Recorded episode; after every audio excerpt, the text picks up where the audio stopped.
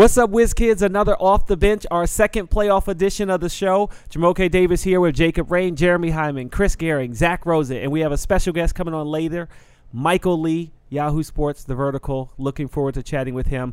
Uh, guys, let's jump right into it. We're talking about game one. Washington Wizards beat the Atlanta Hawks 114 to 107. Uh, let's go around the round table. Your top observations from the game, what you liked about the Washington Wizards, uh, what they did, and, and maybe individually. Mine is going to be Markieff Morris. I thought he was great. Having his brother there, Marcus Morris, there, I think really got him hyped. It was his first ever playoff game. I thought he just was, he just played spectacularly and really set the tone for the team right off the bat. Jacob. Um, I like the fact that every time we're on national TV, um, you see just strings of tweets being like, "Oh yeah, people forget John Wall's really freaking good." Like he was simply sensational in that game, and you all and I don't understand how people can forget that he's one of the best players in the NBA, but they seem to. And then he goes lights up for 15 points in the fourth quarter and third quarter, and um, and puts the game away essentially. And so, I mean, it's this somehow it's not in the everyday basketball conversation. It seems that this guy's one of the best players in the league, but every time we're on national TV, people seem to remember all of a sudden. And I think this playoffs is is going to be a John Walsh, the John Walsh show. Hawks Twitter remembered. Hawks, Hawks Twitter, Twitter, did remember. they certainly remembered. They let it. They let it be known. A lot of lot of retweets there. Um, I I liked what I saw out of Kelly in that second half, and I thought his intensity level that he brought, even in the first half when he didn't play as well, even before the game. Listen yeah. to our Kelly Oubre podcast we recorded yesterday too. That's right. That's right. Kelly Oubre and Kelly Oubre Senior, Senior on the pod. But that's that. That's one thing that stood out to me. I thought the crowd was great too, but um, you know I'm expecting that throughout the playoffs. But I think this could be not a coming out party for Kelly because some of the stuff he does might not be recognized or mm-hmm. seen, but uh, you know, it won't show up in the box score as much. But just the intensity level, the energy he brings that he brought, especially in game one, and he knocked down some big shots there in the fourth quarter. And I think he's a guy that's going to play a lot of crunch time minutes because of his defense. And I know Scott Brooks loves that lineup with him yeah. in there, yeah, um, shutting guys down when it matters the most in those fourth quarter minutes. So that's going to be something we'll watch con- continuously throughout the playoffs. Yeah, I'm going to go with with Marcin Gortat, kind of playing off of that of, of your point about Markieff Morris. I mean, March talked yesterday about how he they knew that they had to deny um, Howard the ball, deny Millsap, play tough in the paint. Both of those guys did that, and and Marcin also noted he was asked if if the absence of Mahinmi, you know, was in the back of his mind, knowing how he needed to play smart in the paint and and really elongate his minutes, make sure he's not in foul trouble, all those things, and uh, he was able to do that really really nicely, and I think that helped us a lot. Kind of weather the storm as the you know the Hawks played well to start the game. Mm-hmm. They they found a little bit of a rhythm, got a lead, um, but as usual and as we've seen in this team do all year, that second half, um, yeah, really, I think the the class of the Wizards kind of kind of shown through as the game wore on. Zach Rosen, yeah, you guys touched, I think, on the the main the main guys who really showed up for the team. But I thought Otto Porter's rebounding was really important at times. He he got he played big against an athletic team. Uh, you know, his offense may not have been the storyline by any means, but I thought he he just battled. Um, Nine rebounds, second most on the team. Yeah, and then I mean Bradley Beal, we've come accustomed to him just scoring twenty points a game, which is really important to the team. You know, he picked up those two fouls in the first quarter mm-hmm. and he had to sit, but that that gave him some time to conserve his energy and play almost the entire second half. And I just thought that after a slow start, he recovered really well and showed how much he's improved this season. Well, I thought, sorry to no, please go ahead. On Zach's point, I thought uh, the thing about Beal's game is that he, he wasn't shooting the ball particularly well, but he found other ways to score, and I think that's huge for them going forward. That they know that he's still going to be he's going to remain an offensive weapon even when he's not shooting the ball well from distance. So.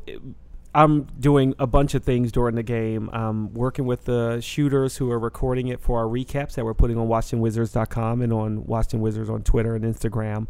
Um, but where I like to sit and log the clips and kind of observe the game from somewhere quiet is all the way up on the sixth floor in the Capitals radio booth is where I sit.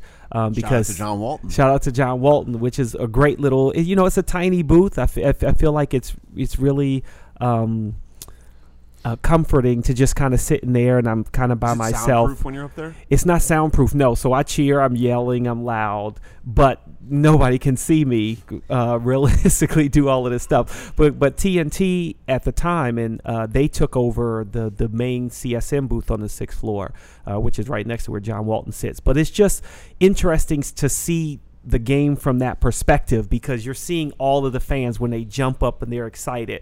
And while the players seem small, it's just amazing how you can still feel the energy all the way up on the sixth floor of what's happening down on the court. I know you guys sit all together. So, what is that like for you when you're covering a game? How much are you all talking, communicating? You know, who sends the tweets? Who does the Instagram?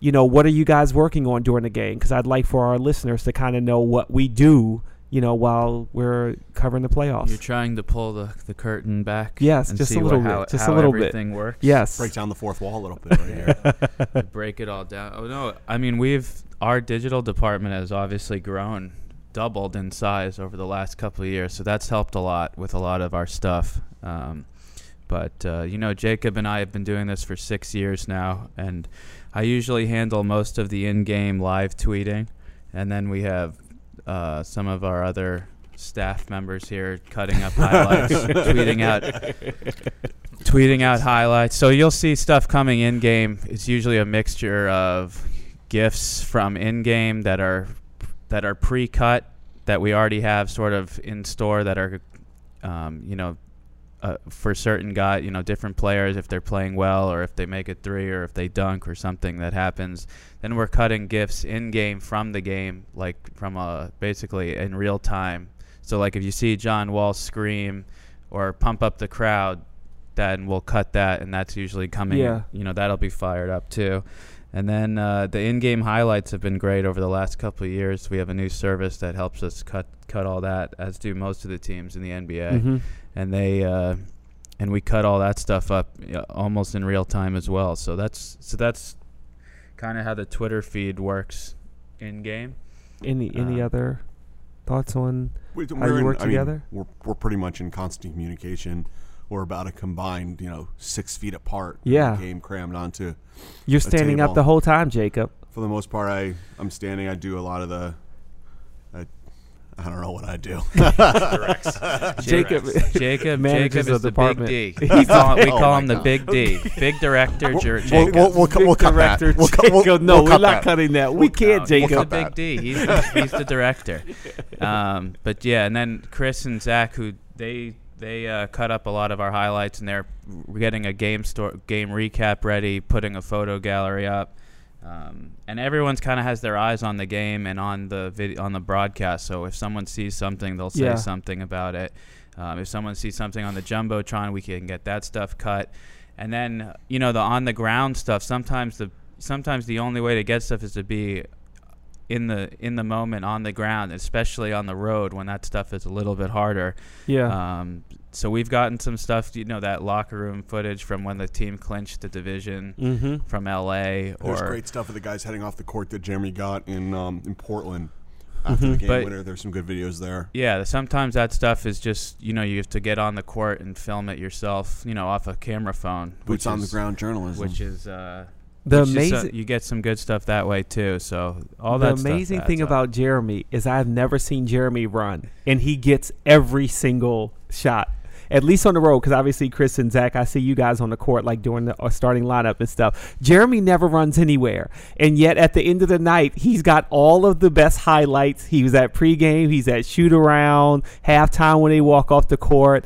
If something happens good, he's in the locker room for that. So I give you a shout out, Jeremy. Well, you do a it's wonderful like that job. time turner from Prisoner of Azkaban. Oh, I'm not blessed with great speed, so what you have to do is plan and know. You just have to know where people are going to be, or as you anticipate Anticipate. where people are going to be and now after doing it for a bunch of years you just kind of get a feel of how things are going to happen sometimes you have no idea Yeah. and sometimes john runs off the court and runs to the locker room and i had to actually chase him down once and i do have Once. that footage has not been posted online but it is on my phone because it's it was not editable for some of the language the language that was on there but there is footage of him running back towards the locker room after they did get a big win on the road but um, Jeremy's a savvy veteran. What is- Savvy it's funny because most most most home games at least when we um when when the game is close in the fourth quarter i'll go down to the uh i'll go down to the court and try to get another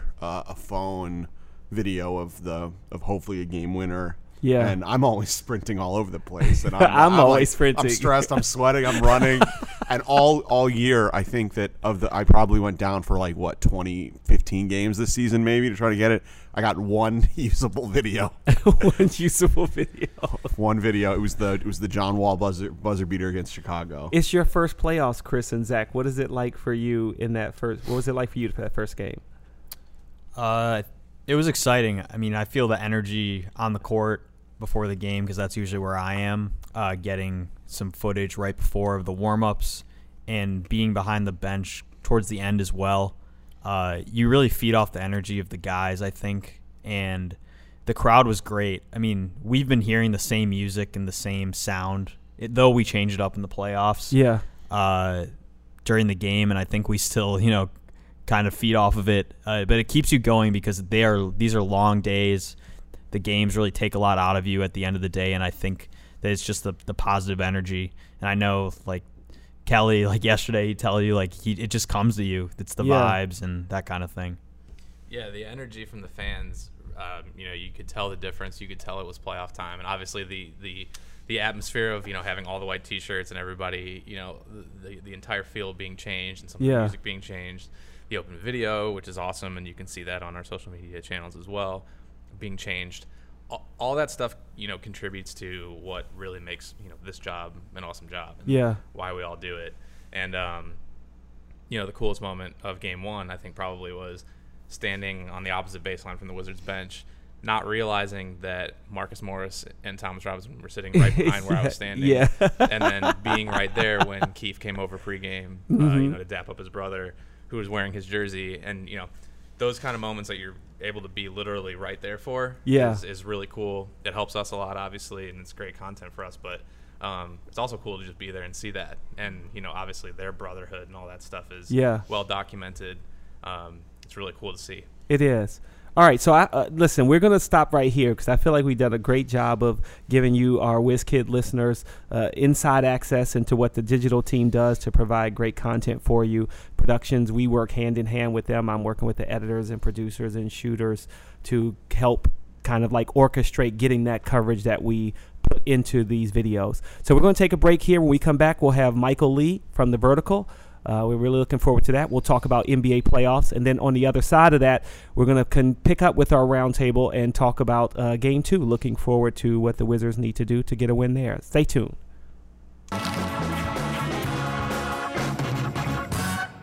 Welcome back on the podcast. Off the bench here now, it's just Jacob Rame and Jeremy Hyman.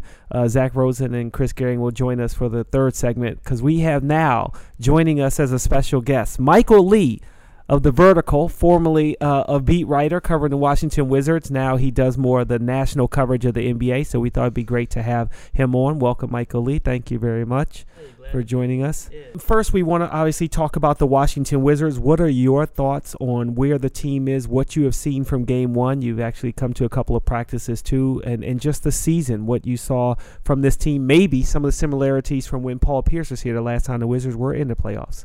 Um, I see an attitude adjustment. Um, I see a belief system um, that's different than what I'm accustomed to. I see a, a faith and just a confidence in what they can accomplish. That before I thought it was more just trying to talk yourself up into believing something, Mm-hmm. but here I think that actually it's rooted in something concrete. I think that the early start, the slow start, which led a lot of people, including myself, to doubt what this team was going to become, um, really just made them stronger and, and more, um, you know, resolute and just believing that this could be a special year. I think that, um, you know, the, to have that kind of dramatic turnaround from two and eight to get 49 wins to win a division, to uh, have home court advantage for the first time in 38 years. I think those are things that are pretty tough for fans to grapple with, especially when you've seen mediocrity uh, Mhm. for so long from an organization. Uh, but I think that this group sincerely believes that it has a chance to go to the conference finals, and it's not t- a total fantasy when you think about where the team was or appeared to be headed. You know, not too long ago. I mean, when they made the playoffs in 2014, they upset the Chicago Bulls. They really pushed Indiana, and I think if they had, if John and Brad had had more playoff experience, they probably would have won that series. Mm-hmm. And then the very next year, you know, they sweep the Raptors and they beat the Hawks in the first game, a 60 win team on the road. And then John gets hurt and it sort of disrupts what they could have do. John miraculously came back, but it was too late. Um, but you realize they were right there. You know, Paul Pierce was on the team then, obviously, and he was pumping up Brad and John and convincing them that they were the best backcourt, convincing John that he was the best player on the floor Mm-hmm. and uh, they played like it. But you know, injuries they're they're tough, and especially at this time of the year. Uh, but they were right there. They they could have played Cleveland two years ago in the conference finals, and I think people forget that because last year was so disappointing. Because you feel like you're building towards something, and it just seemed like the energy just wasn't there last year. And uh, you know, bringing in you know a new coach this year, um, bringing in you know having Marquis for the full year, you know having Otto you know, playing the role that he's looking been looking to play for a while. I think all those factors just led to the team, you know, after trying to figure out Scott Brooks' system, just taking off and believing it. The conference finals is a realistic goal, and not even a goal, but a place where they should be. Mm-hmm. No, that's that's very interesting stuff out of Michael, who who used to cover this team. You know, he was around them every day, Yeah. so he knows some of these guys very well and's been around them. You know, we used to go to watch this team kind of when from the John and Brad early early years. So I, that's interesting to hear you say that because we talked earlier on this podcast about how this team and one of the things I was a little worried about heading into the playoffs was that this team didn't have a Paul Pierce, they didn't have Trevor Ariza, the seasoned veterans, the guys that have been there over and over, who have won titles, who have been through the ups and downs of the playoffs.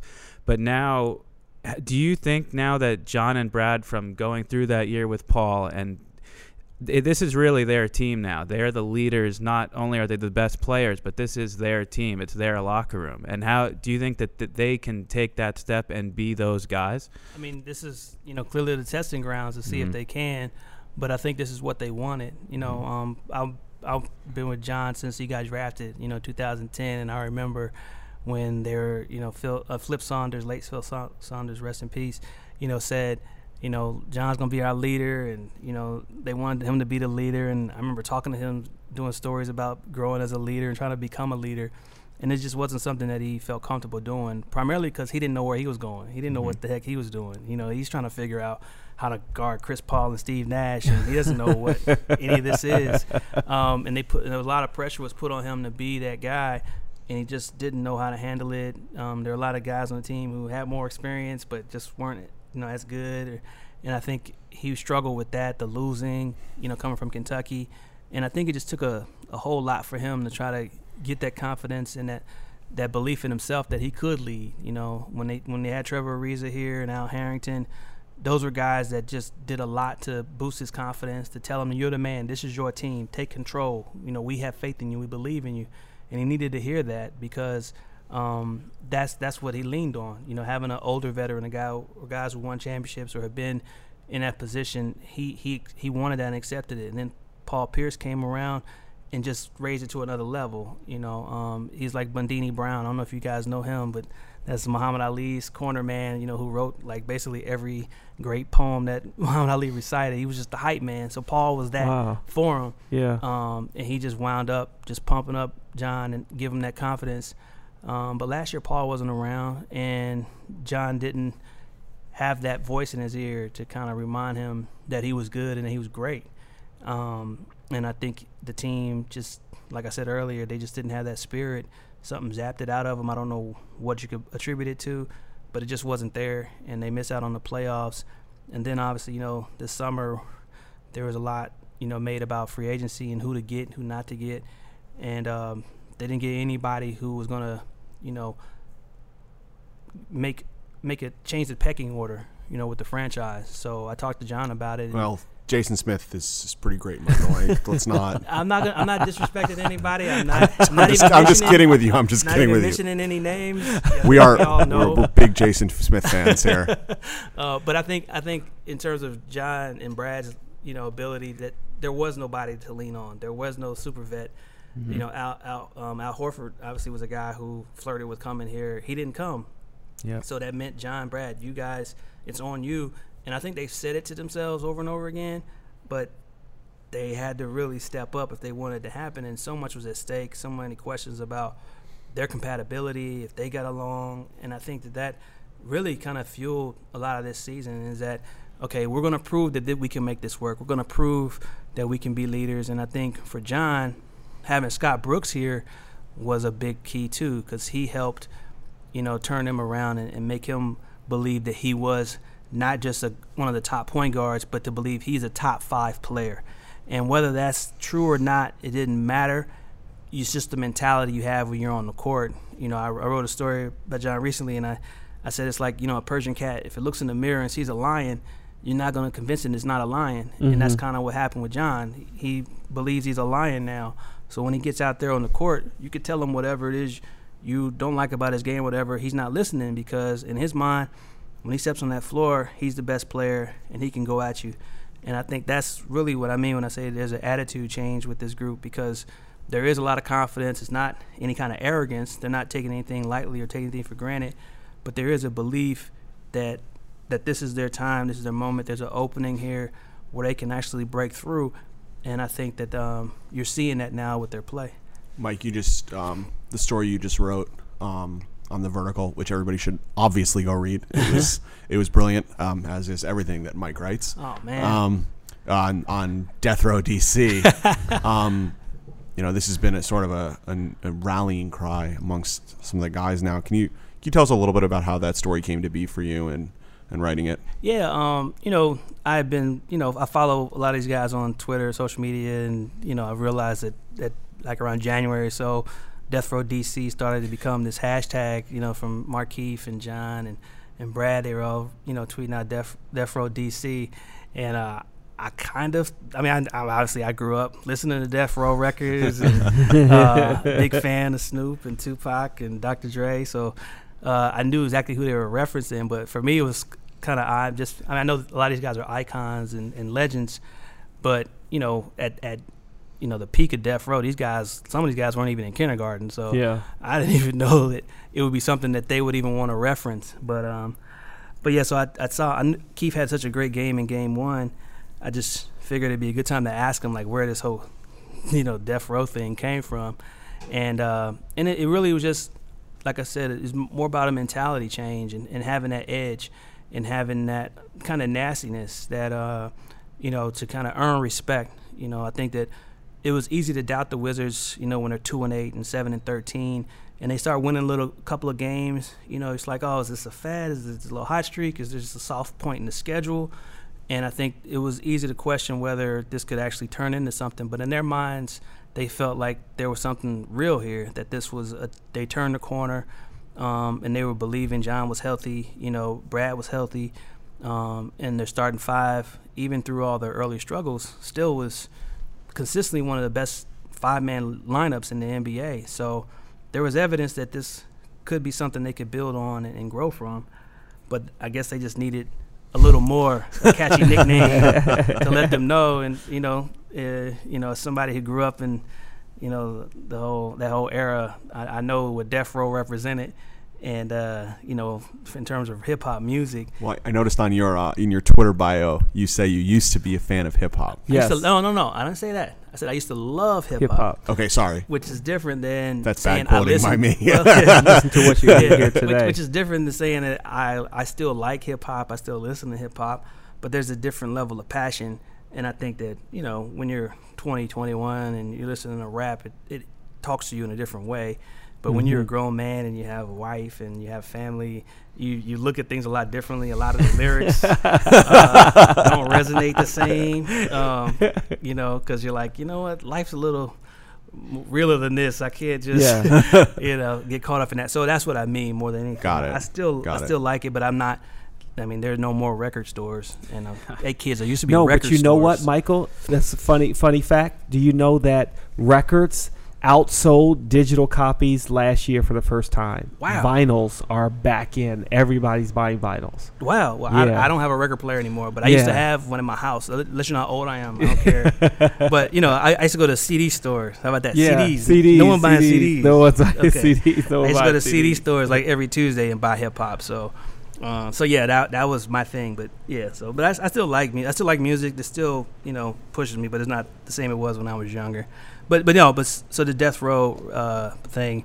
Uh, just talking to Markieff about it, and then talking to Brad, and having them sort of break down, you know, some of the personalities and Yeah. you know, Yeah. the fact that you know Keith was like Keith was Snoop. I thought Keith was Suge. I I, I, was, I was surprised that he was Snoop because he has a big beard and Yeah, yeah, uh, yeah. and Snoop didn't have a beard like that. But uh, but he he's Snoop because he's kind of laid back and cool and Mm-hmm. um, you know, you may not see that if you look on the court. He doesn't look like he's a laid back, cool guy, but he really is off the court. And then uh, I asked Brad, like, uh, you know, why, why was John Tupac? And he said, because John's a little crazy. that, that, I said, okay, that works. And then uh, And I said- Beal is Dr. and Dre. I said, why? Are, I said, why do they call you Dr. Dre? He's like, because there is no death row without Dr. Dre. and I was like, so you know, I guess he lets everybody know how important he is to the whole establishment. Um, and you know, and I, and I was talking to Keith. You know, guys were walking by and he's pointing out like Trey Burke walked by, walked by. He's like, oh, there goes Kurupt right there. and you know, so he's t- letting me know, you know, that uh, this is a fun thing that, that they have. Like this is a team that that enjoys being around each other. You know, they all when they talked about when I talked to them about the whole death row thing, the one thing that came up is that they all talked about having fun and being like a family, and that's really what they feel like that represents. You know, it's like it's not anything serious. It's just just something to kind of keep the guys tied together and keep them linked and and having fun because really it's still a game. There's a lot of pressure, a lot of money, a lot of things at stake. But Yeah. it, it's still a game. You're with these guys every day. You're with them more Mhm. than you are your family. You want to be able to connect, and, and winning is a great way to, to bring it all together. And you think about it, this team went 42 and 20, you know, its last 62 games, which is that's pretty pretty pretty good. Yeah. Uh, uh, you know, so they didn't get 50 wins, which I think was the goal that you know they set out for. But that bummed me you out. know, it doesn't matter. You know, 50 is a nice round number. It sounds cool. Mhm. Um, but if they go to the conference finals, you know, I don't think anybody's going to be sweating that they didn't get 50 wins. I think you want to, you know, try to go as far as you can in the playoffs. And I think that's where you can really establish your reputation and really make a name for yourself. You know, Brad, you know, it's funny when he got his big contract last year, a lot of people would say, why is why are they giving Brad all this money? He hasn't proven it. He hasn't played a full season. What what is the deal? And uh, and every time I would get asked that, I was like, well, I understand you look at his numbers in the regular season, but I would I said I advise all of you look at what Brad does when it when it's real money time, when it's Yeah. playoff time, Yeah. and you can't really question how he performs in these on this stage. Mhm. Uh, he's a guy that really raises his game. Um, that's I was surprised that he was slow to take off in game one because he usually just shoots like shoots the Yeah. lights out in the postseason. Uh, but it was funny. He was like just a- after the game, I kind of heard him talking to, to Trey Burke, and he was just like, "That ain't, this is not happening again. Like he's not gonna have That's another good to hear. That's good to rough hear. have another rough, you know, beginning. He wants to come out from the gate shooting the way we're used to seeing him shooting. Um, so I just I just feel like a lot of people for that one having one year, you know, to disrupt progress, it also damages memories Mhm. because people don't remember, you know, that John and Brad, um, I think in that 2015 playoffs, they proved that they're ready. You know, they proved that they were really good players. Um, and I think that this postseason could give them another opportunity if they go further to really show people that, you know, there's something special in DC. So uh, there's something special in DC. There's something special about the NBA playoffs as a whole. You cover national uh, media for basketball. what other storylines or anything that's exciting you about the playoffs, be it Golden State or what Cleveland's doing. They went up 2 0 last night against Indiana, who obviously had a little bit of a controversy at the end of the game of who should have the ball at the end of the game. They missed a chance to make that series 1 1 and steal home court advantage. Yeah, that's the one thing about Cleveland and why, you know, they're so hard to knock out. Like LeBron, like you think you have a break, but you don't. Like any mistake you make, any slip up, LeBron's going to take advantage. There's a reason why he's made it to six straight finals um, because you know teams think they have them, but they don't. You know, Mhm. um, I think if you go with Indiana, the history with Miami Heat, they had a couple of playoff games that they could have won. They would have won if they had just got that one game with that one play. Yeah. But it doesn't work that way when you play LeBron. You know, and I think that it's going to be interesting to see going forward if they can maintain defensively, you know, to to get back to the finals and possibly repeat. I think that that's one area where if I'm another Eastern Conference team and I look at them and say, oh, we might not win, but we're we could give them some some problems for real if we Mhm. if we defend. You know, Yeah. we could we could take advantage of the fact that they don't defend. Um, but LeBron is just such a tough guy to take out because beating him four times, Golden State thought they could do it last year. They're up three one, and they're like, okay, we're gonna take out LeBron, and he's like, no, I'm No, about to make you all the greatest asterisks in NBA history. You got the all-time wins record, and gave up the title to me. So, um, so even if LeBron's getting older, he's just such a tough out. So he stands out. Um, with uh, I like what I'm seeing in, uh, with Giannis Antetokounmpo. Uh, I think that it'll take time, but eventually people will learn how to pronounce his name, and they'll. Do you think the Bucks are going to win that series? I don't think they're going to win the series. Um, I think Toronto's going to figure it out at some point. I think that this is their annual tradition to get to the playoffs and look crazy in game one. Yeah. Um, they've lost nine in a row in game ones, so um, I think that's just what they do. They're they're got they're a team that they're not just going to jump in the pool. They like to stick stick their toe in it first. they do. And a lot of times, while they're sticking their toe, you know, they allow a shark to bite the toe And they're off. losing by 20 points. Yeah. and then it's like, oh snap! Oh, this is the playoffs. Like we can't just, you know, we got to jump all the way in, and it takes them a time time to do. I think they'll eventually figure it out. I don't think Kyle Lowry is going to play as poorly as he did in that first game. So I, I think they'll win. But I, I am impressed by what the Bucks are doing, and I'm impressed. I think that going forward in the future, like that's going to be a team that everyone's going to be afraid of. Because I think Giannis is going to be a guy that, in you know, five years or so, even maybe quicker, he's going to be in that MVP conversation. Yeah. He's going to be a guy that's really going to be tough to deal with. And they got the length. They're so long. They're athletic. And they're sort of the antithesis to what Cleveland's been building over the last couple of years. Mm-hmm. So they're a scary team, I think, going forward. And I, I, I'm just interested in seeing their growth and seeing just how, um, you know, Giannis does on this stage. Um, you know, I'm also checking out Boston. I'm a little worried Yeah. about them. Yeah, that Um, was sad with IT. yeah, that sister. that that right there, I, I just couldn't imagine trying to play basketball under those circumstances. I, I realized he has tremendous courage and heart um, to come out there to just even put on a uniform, let alone Mhm. get 33 points.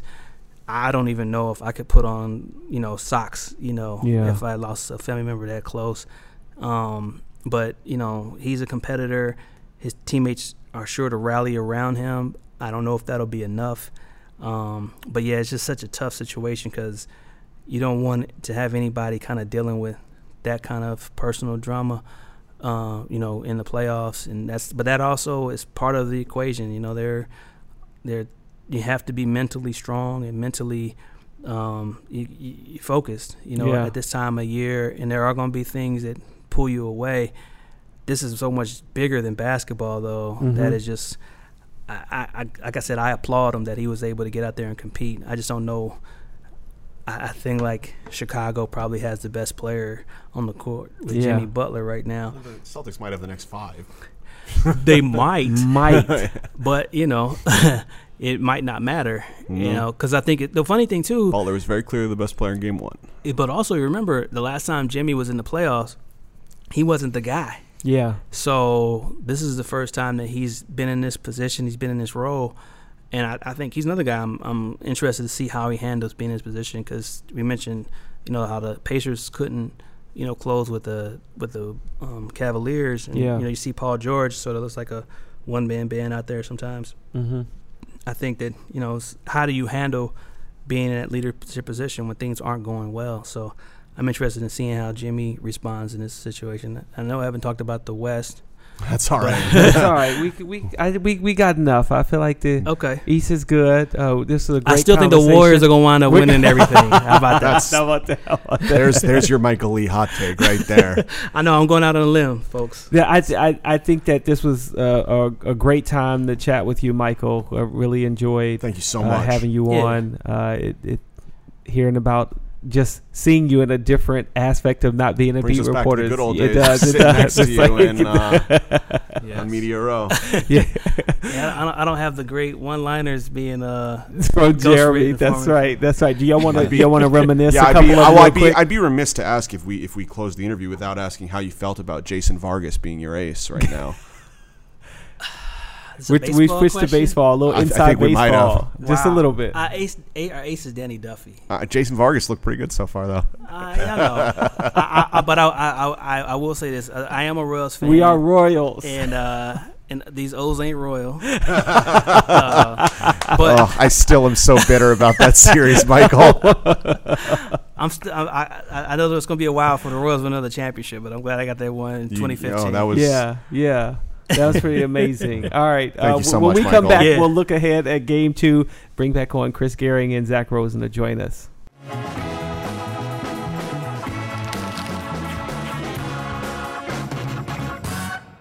So the Wizards, let's look ahead to game two. Uh, they're already, by winning game one, they have a winning record against the Hawks in the playoff games. They're now 12 and 11. Uh, not a big record, but to think that they were 500 in all the times they faced each other is interesting. And the Wizards are now 9 and 1 in the first round games of playoff action since 2014. Washington has the second best first round winning percentage since 2014. Cleveland's the only one with a better record at 9 and 0. John Wall had a career 10 and 0. high 10 and 0, excuse me, That 10 and needed to 0 be and updated 0 from now. last night's yes, games. yes. Yes, we forgot to update from last night. Great numbers, Jamoke. Uh, yes, um, numbers thank guy. you to PR for helping us get those kind of numbers. And John Wall had a career high 30 playoff career high 32 Mhm. points in game 1. Let's look ahead to game 2. Uh, what do you think the Wizards need to do? Keep up the physicality? Uh, is it just about John Wall and Bradley Beal continuing on? Do we expect another player to step up, i.e., maybe Otto Porter? I know you mentioned Zach about what he did in rebounding, but maybe it's another player that's going to step up offensively. I think the Hawks are going to throw some different players at uh, John and Brad. Um, Sefolosha, Tawas Sefolosha, who's an experienced player, great defender, did not play last game. I'm not sure if he's going to play in game two. You had that breaking news in our first playoff That's podcast big about news. the change in the lineup. Um, I think they're going to throw Kent Bazemore, Taurean Prince, maybe some of their bigger, uh, lengthier guys at our guards to try and slow him down. I think Schroeder, as we've we saw in that that series of photos with him getting crossed over by John, he just Yes. could not hang with him in the third quarter. So I think the adjustment then becomes who's going to step up, like you're saying, if those guys are getting locked down a little better. Mhm. And I think Otto's a good candidate. I think Bojan Bogdanovic celebrating his 28th birthday today is a great candidate as well. He's not 20. 20. I said 28. Oh, I he heard, did. I heard 20. It sounded like no. He said it. He said it. He Uh, said, Young I got pop it. boy on Bogdanovich. Uh, when he shaves, he looks 20. uh, but I think 28. those guys can. he didn't start in the league until he was 26. That's Yeah. true. Played overseas. I think those guys, if they can knock down some shots, because they're going to be possibly guarded by smaller players, if they can shoot over them, that that'll be a, a big deal. But Yeah. physicality definitely. I'm sure someone else will talk about that. Jacob. Um, I think that you need to just. I really liked the way the team played in game one, and I think that continuing to go to your bigs and keep them involved is going to be really crucial. Um, Dwight Howard was a non-factor on the offensive end for them, and I think that was, you know, if they can keep him off the score sheet, the Hawks are going to have a really hard time winning ball games in this series. He he dominated the glass as usual. Dwight always is going to do that, but much most of it was on the defensive end. A lot of uncontested rebounds and such, and so I'd say if they can continue to throw some different looks at Dwight and keep him out of the series march and continuing to win that matchup, will go a long way to this being a short series. Yeah, I think I think all of that and continue, John continuing to be aggressive. You know, we know that he's one of the better passes in the league. He's a great point guard, and so not only can he score, we saw that, and we saw that he can use his quickness to really make a difference on the offensive end. Um, but also when he gets past Schroeder, whoever, um, his decision making and his ability to find players, guys like Keefe, um, Otto, Brad. When you know you, you assume that Brad is going to is going to heat up uh, Mhm. quicker in one of these games. You know, obviously he was a a, a great contributor in game one, but um, we know that he can certainly heat up quickly and, and really make a difference early on. And maybe that's something that the Wizards that the Wizards shoot for this time around. Obviously, the Hawks hung around a little bit in the first half. Yeah. Um, and maybe you jump on them a little quicker if, if guys like Brad and Otto hit some shots early and and um, really take control and, and really set the tempo as we go to uh, go to Atlanta this weekend. Jeremy, do you like the fact that the Wizards almost came in waves? You know, Chris talking about how Bradley kind of came on late. Like it's almost like every quarter or, you know, eight minutes or so, it was a different player that was hot at the time, and it kept Atlanta off balance with understanding what Zach was talking about. Who do you focus on to try to stop them? Yeah, I think that's one of the best qualities about the Wizards is that yeah, John and Brad are the the two two lead guys, but there's a lot of guys on this team that can score and that can hurt you, especially offensively. And that's something we saw like with Keefe getting going and that was one you know, one of the best games we've seen him play in a long time um, with that kind of energy. And I think you know, you saw it in waves like that like you said is um, you know that's going to be why the Wizards, mo- you know, advance. Mm-hmm. Why they're going to play well, and that's why I don't think they're going to tweak too much of what they're going to be doing going into Game Two because they they play their their system. They, th- I thought they played a good game. There's not too much that they need to change in terms of Mm-hmm. you know lineups or rotations. We'll see pretty much the same guys as long as Jason Smith I know hurt his knee. Kelly Oubre had a knee. They both didn't practice on Monday, but both I would say are both expected to play Yeah. for game two Wednesday. And you know, bearing injury, even with Mahinmi out, I think they did a nice job in game one. Um, and You want to kick off the predictions for game two? Maybe give us a final score or just Wizards wow, win? Final score. Well, you know I'm predicting a win because Yes. I've got Wiz in five. Yes. Um, I will say final score Wizards 108, Hawks 99. Ooh, okay. Maybe not that close. Yeah, uh, I think I think the Wizards take it, score more this time around. Uh, I don't know about that. We'll go. Let's go Wizards 110, Hawks mm, 97. 97. I'll say Wizards 122, Hawks 87.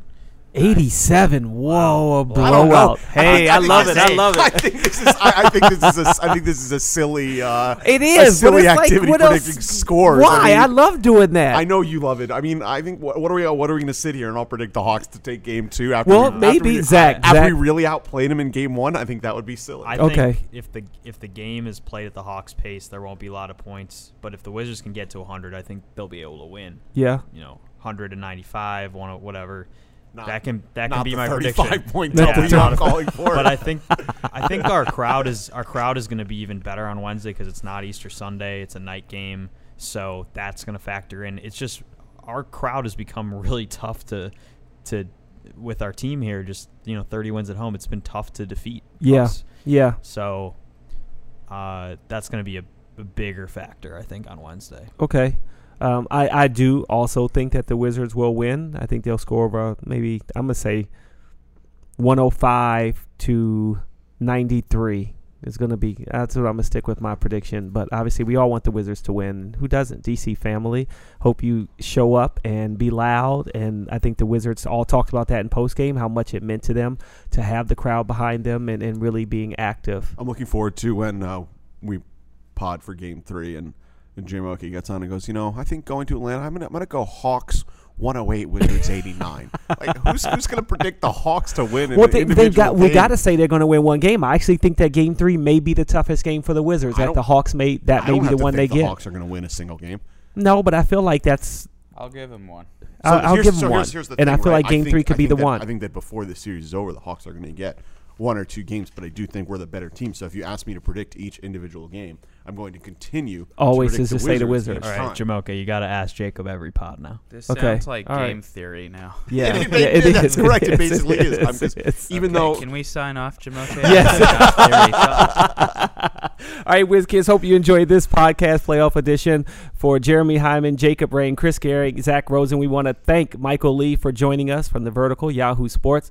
I had a great time talking to him, and we look forward to potting from Atlanta, the ATL. It'll be Jeremy Hyman, Zach Yes, Rosen, and myself on, the so road. So, so we're gonna we're call- you. We're gonna Jacob call for you. a score That's right. That's right. Ciao for now, everybody.